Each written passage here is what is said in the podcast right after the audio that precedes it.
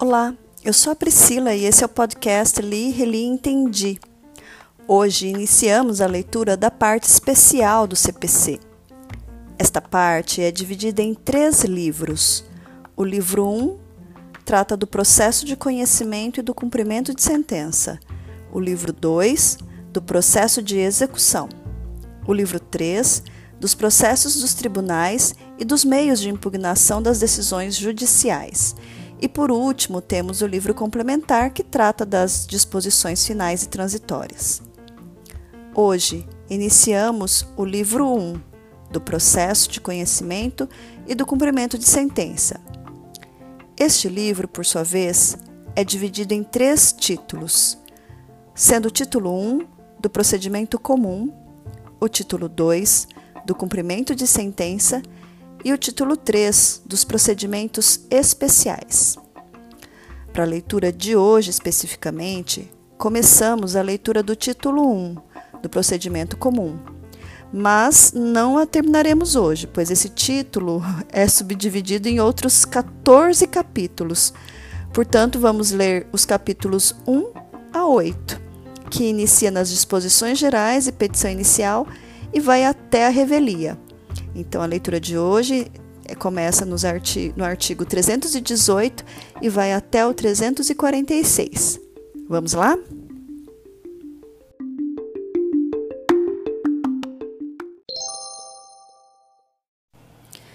Título um do procedimento comum, capítulo um, disposições gerais, artigo trezentos e dezoito. Aplica-se a todas as causas o procedimento comum, salvo disposição em contrário deste Código ou de lei. Parágrafo único. O procedimento comum aplica-se subsidiariamente aos demais procedimentos especiais e ao processo de execução. Capítulo dois. Da petição inicial. Seção um. Dos requisitos da petição inicial. Artigo trezentos e dezenove.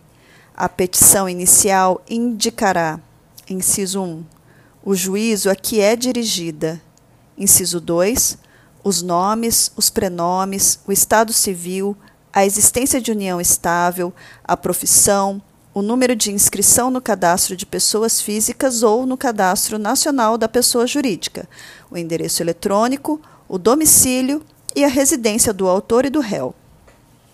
Inciso três. O fato e os fundamentos jurídicos do pedido. Inciso quatro. O pedido com suas especificações. Inciso cinco. O valor da causa. Inciso seis. As provas com que o autor pretende demonstrar a verdade dos fatos alegados. Inciso sete. A opção do autor pela realização ou não de audiência de conciliação ou de mediação. Parágrafo primeiro. Caso não disponha das informações previstas no inciso dois, poderá o autor, na petição inicial, requerer ao juiz diligências necessárias à sua obtenção. Parágrafo segundo. A petição inicial não será indeferida se, a despeito da falta de informações a que se refere o inciso dois, for possível a citação do réu. Parágrafo terceiro. A petição inicial não será indeferida pelo não atendimento ao disposto no inciso dois deste artigo, se a obtenção de tais informações tornar impossível ou excessivamente oneroso o acesso à justiça. Artigo trezentos e vinte. A petição inicial será instruída com os documentos indispensáveis à propositura da ação.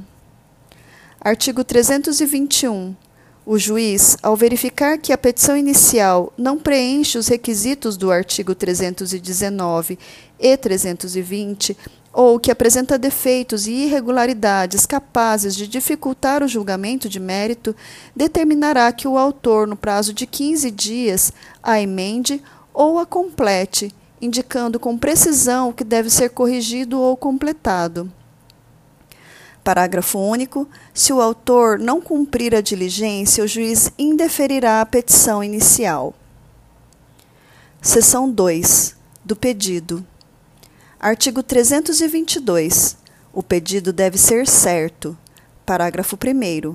Compreendem-se, no principal, os juros legais, a correção monetária e as verbas de sucumbência, inclusive os honorários advocatícios. Parágrafo segundo. A interpretação do pedido considerará o conjunto da postulação e observará o princípio da boa-fé.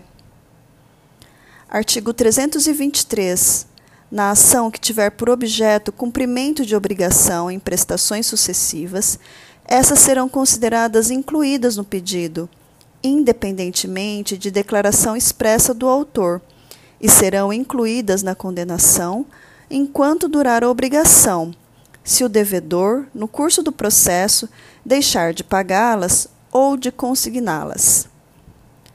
Artigo trezentos e vinte e quatro. O pedido deve ser determinado. Parágrafo primeiro. É lícito, porém, formular pedido genérico. Inciso um. Nas ações universais, se o autor não puder individuar os bens demandados. Inciso dois. Quando não for possível determinar desde logo as consequências do ato ou do fato. Inciso três. Quando a determinação do objeto ou do valor da condenação depender de ato que deva ser praticado pelo réu. Parágrafo segundo. O disposto neste artigo aplica-se à reconvenção. Artigo trezentos e vinte e cinco. O pedido será alternativo quando, pela natureza da obrigação, o devedor puder cumprir a prestação de mais de um modo. Parágrafo único.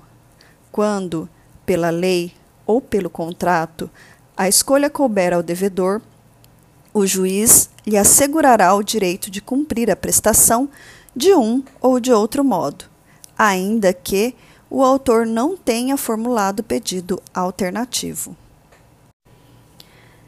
Artigo trezentos e vinte e seis. É lícito formular mais de um pedido em ordem subsidiária, a fim de que o juiz conheça do posterior quando não acolher o anterior. Parágrafo único.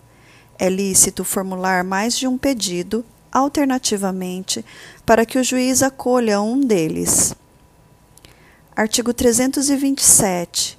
É lícita a acumulação em um único processo contra o mesmo réu de vários pedidos, ainda que entre eles não haja conexão. Parágrafo primeiro. São requisitos de admissibilidade da acumulação que, inciso um, os pedidos sejam compatíveis entre si. Inciso dois, seja competente para conhecer deles o mesmo juízo. Inciso três, seja adequado para todos os pedidos o tipo de procedimento. Parágrafo segundo. Quando, para cada pedido corresponder tipo diverso de procedimento, será admitida a acumulação, se o autor empregar o procedimento comum, sem prejuízo do emprego das técnicas processuais diferenciadas previstas nos procedimentos especiais a que se sujeitam um ou mais pedidos cumulados, que não forem incompatíveis com as disposições sobre o procedimento comum. Parágrafo terceiro.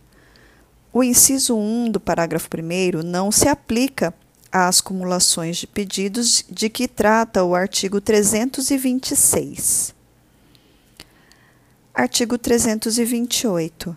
Na obrigação indivisível com pluralidade de credores, aquele que não participou do processo receberá sua parte deduzidas as despesas na proporção de seu crédito.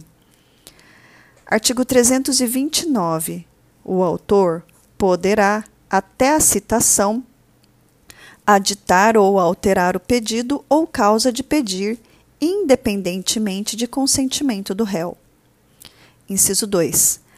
Até o saneamento do processo, aditar ou alterar o pedido e a causa de pedir com o consentimento do réu, assegurado contraditório mediante a possibilidade de manifestação deste, no prazo mínimo de quinze dias, facultado requerimento de prova suplementar. Parágrafo único. Aplica-se o disposto neste artigo à reconvenção e à respectiva causa de pedir. Seção três. Do indeferimento da petição inicial. Artigo trezentos e trinta.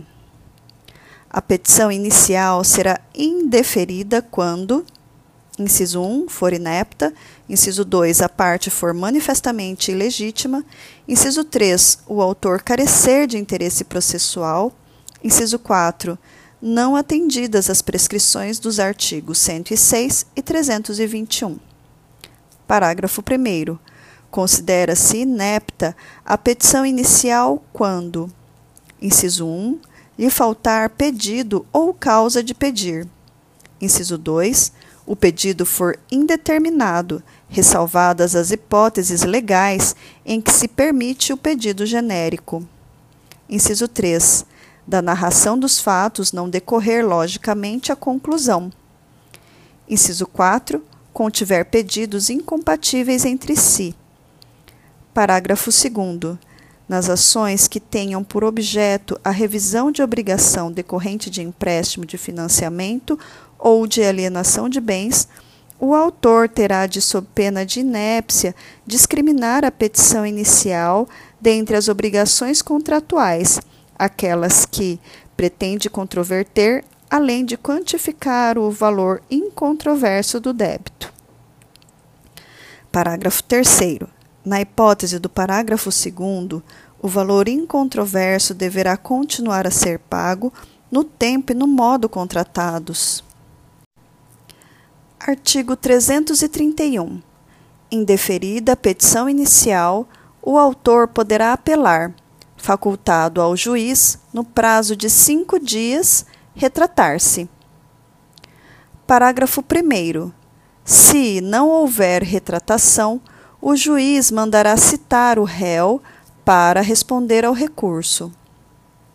Parágrafo segundo. Sendo a sentença reformada pelo tribunal, o prazo para a contestação começará a correr da intimação do retorno dos autos, observado o disposto no artigo trezentos e trinta e quatro. Parágrafo terceiro. Não interposta a apelação, o réu será intimado do trânsito em julgado da sentença. Capítulo três. Da improcedência liminar do pedido. Artigo trezentos e trinta e dois. Nas causas que dispensem a fase instrutória, o juiz, independentemente da citação do réu, julgará liminarmente improcedente o pedido que contrariar. Inciso um. Enunciado de súmula do Supremo Tribunal Federal ou do Superior Tribunal de Justiça. Inciso dois. Acórdão proferido pelo Supremo Tribunal Federal ou pelo Superior Tribunal de Justiça em julgamento de recursos repetitivos. Inciso três.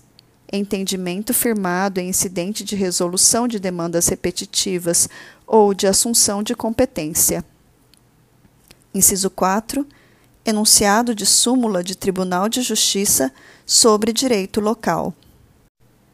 Parágrafo primeiro. O juiz também poderá julgar liminarmente improcedente o pedido se verificar, desde logo, a ocorrência de decadência ou de prescrição. Parágrafo segundo. Não interposta a apelação, o réu será intimado do trânsito em julgado da sentença nos termos do artigo duzentos e quarenta e um. Parágrafo terceiro. Interposta a apelação, o juiz poderá retratar-se em cinco dias. Parágrafo quarto.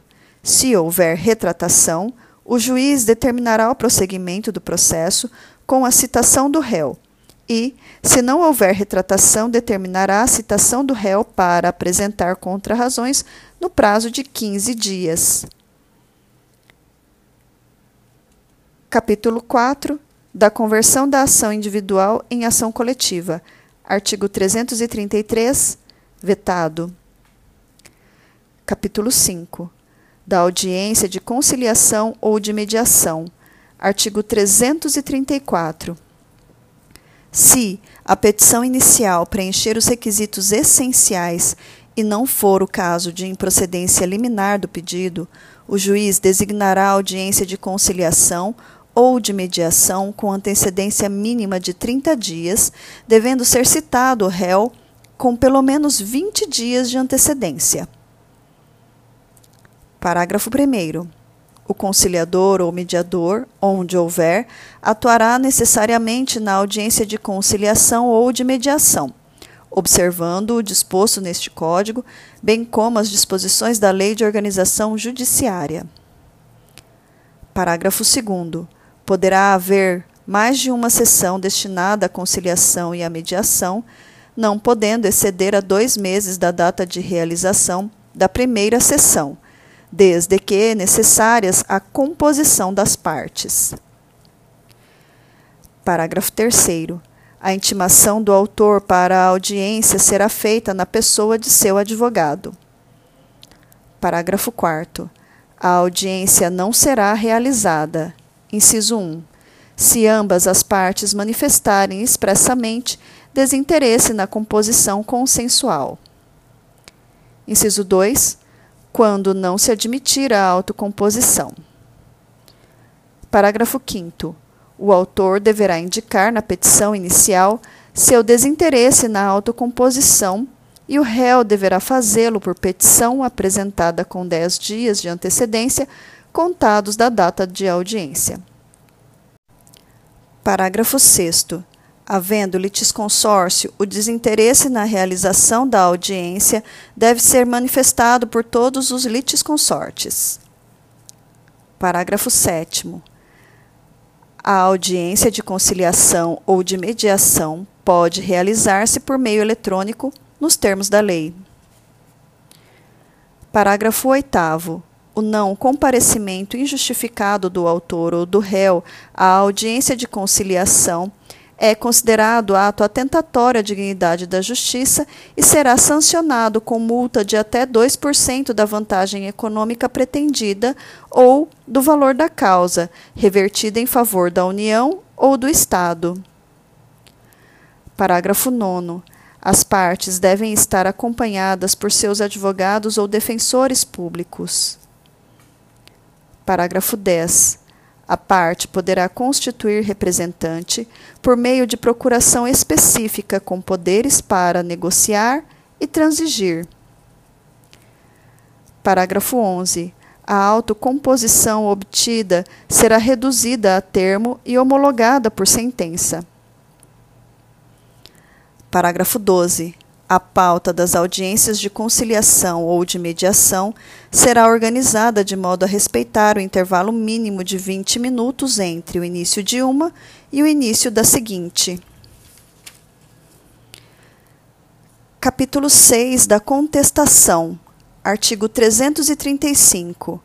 O réu poderá oferecer contestação por petição no prazo de quinze dias, cujo termo inicial será a data, inciso um, da audiência de conciliação ou de mediação ou da última sessão de conciliação, quando qualquer parte não comparecer ou, comparecendo, não houver autocomposição.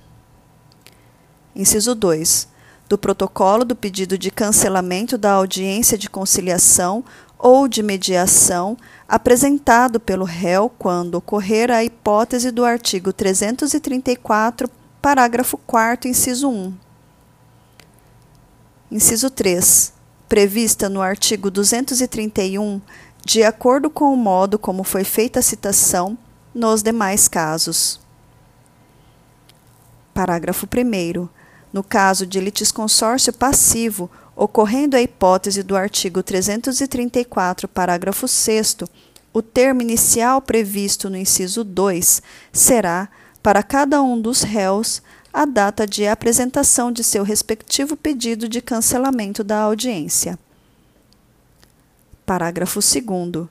Quando ocorrer a hipótese do artigo trezentos e trinta e quatro, parágrafo quarto, inciso dois, havendo litisconsórcio passivo e o autor desistir da ação em relação a réu ainda não citado, o prazo para a resposta correrá da data de intimação da decisão que homologar a desistência.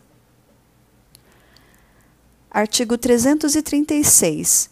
Incumbe ao réu alegar na contestação toda a matéria de defesa, expondo as razões de fato e de direito com que impugna o pedido do autor e especificando as provas que pretende produzir. Artigo trezentos e trinta e sete.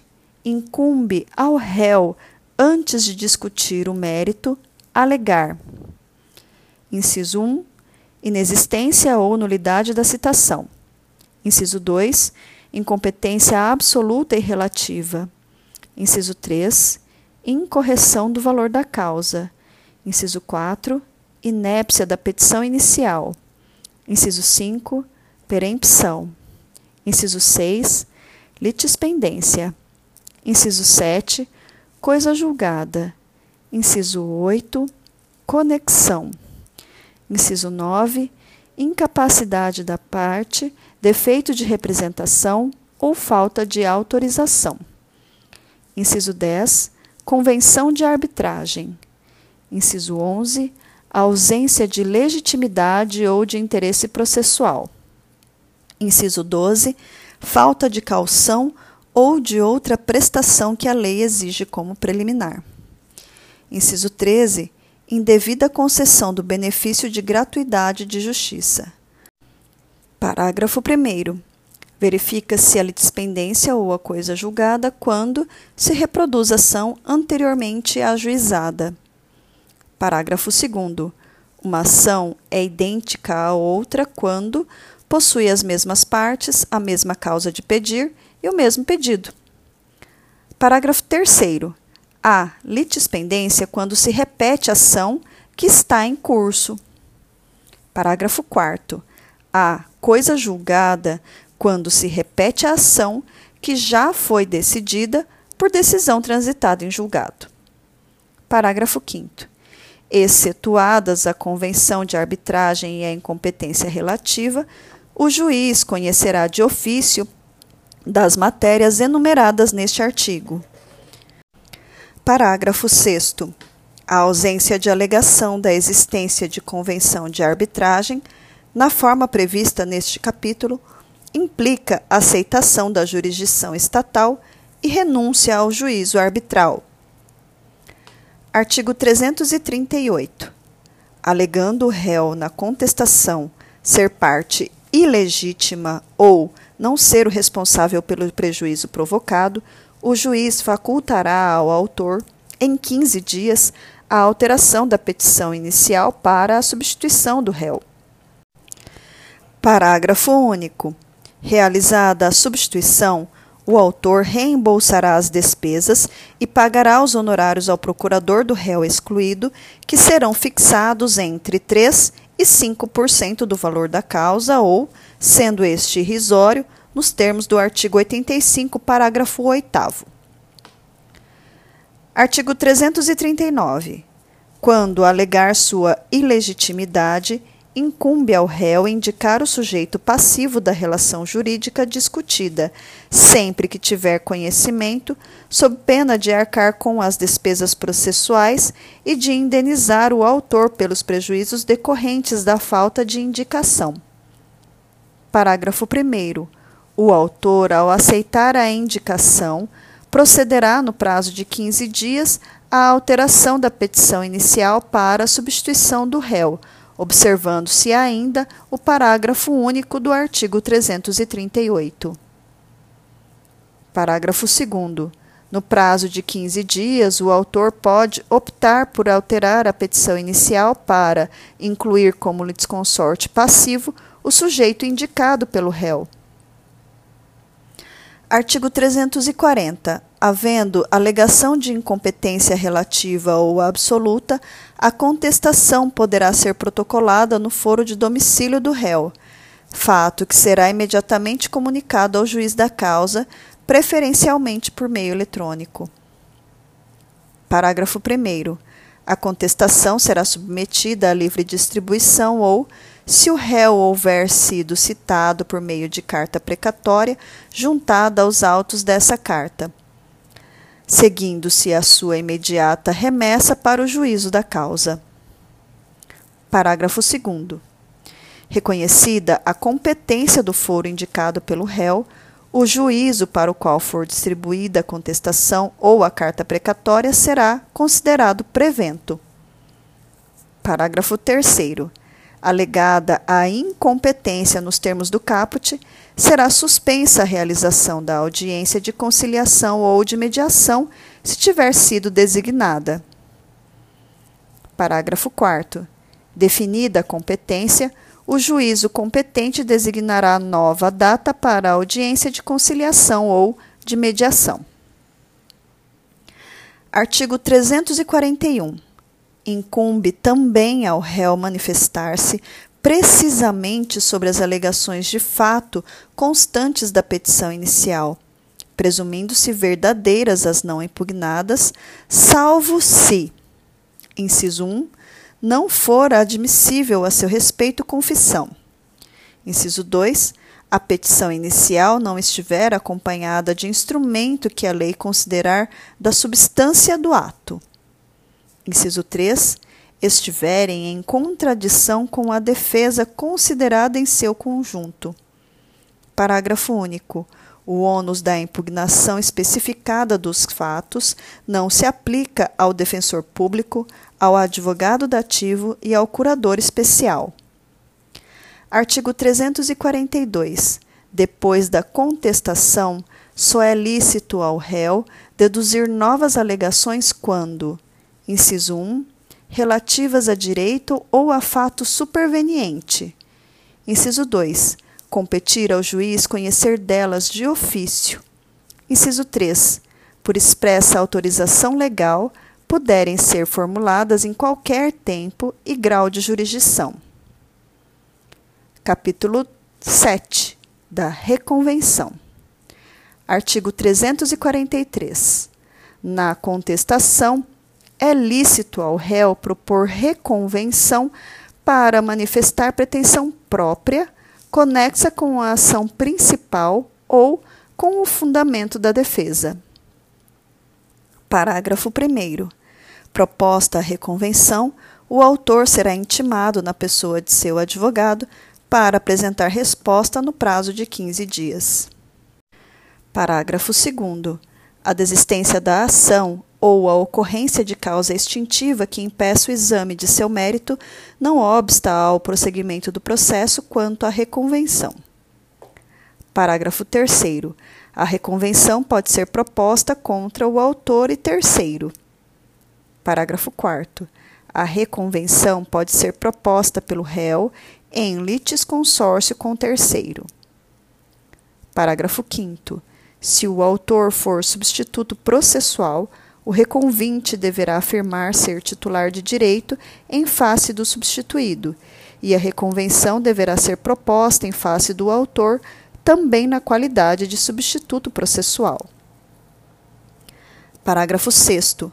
O réu pode propor reconvenção independentemente de oferecer contestação.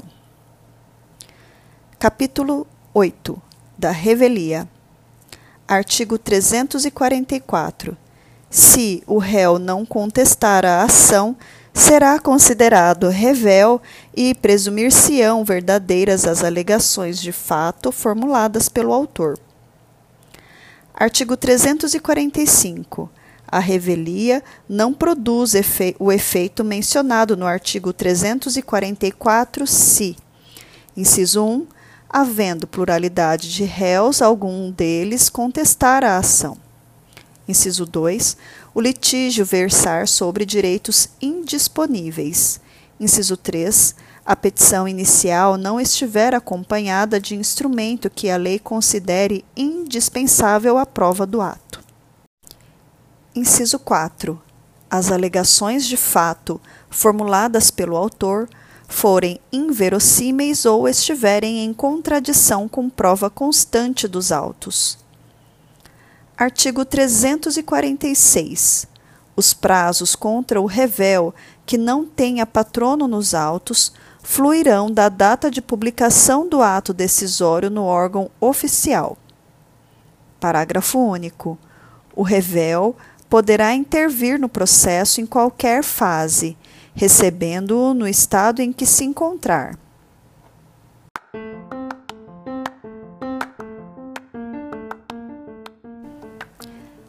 E por hoje ficaremos por aqui. Obrigada pela sua companhia, um abraço e até a próxima!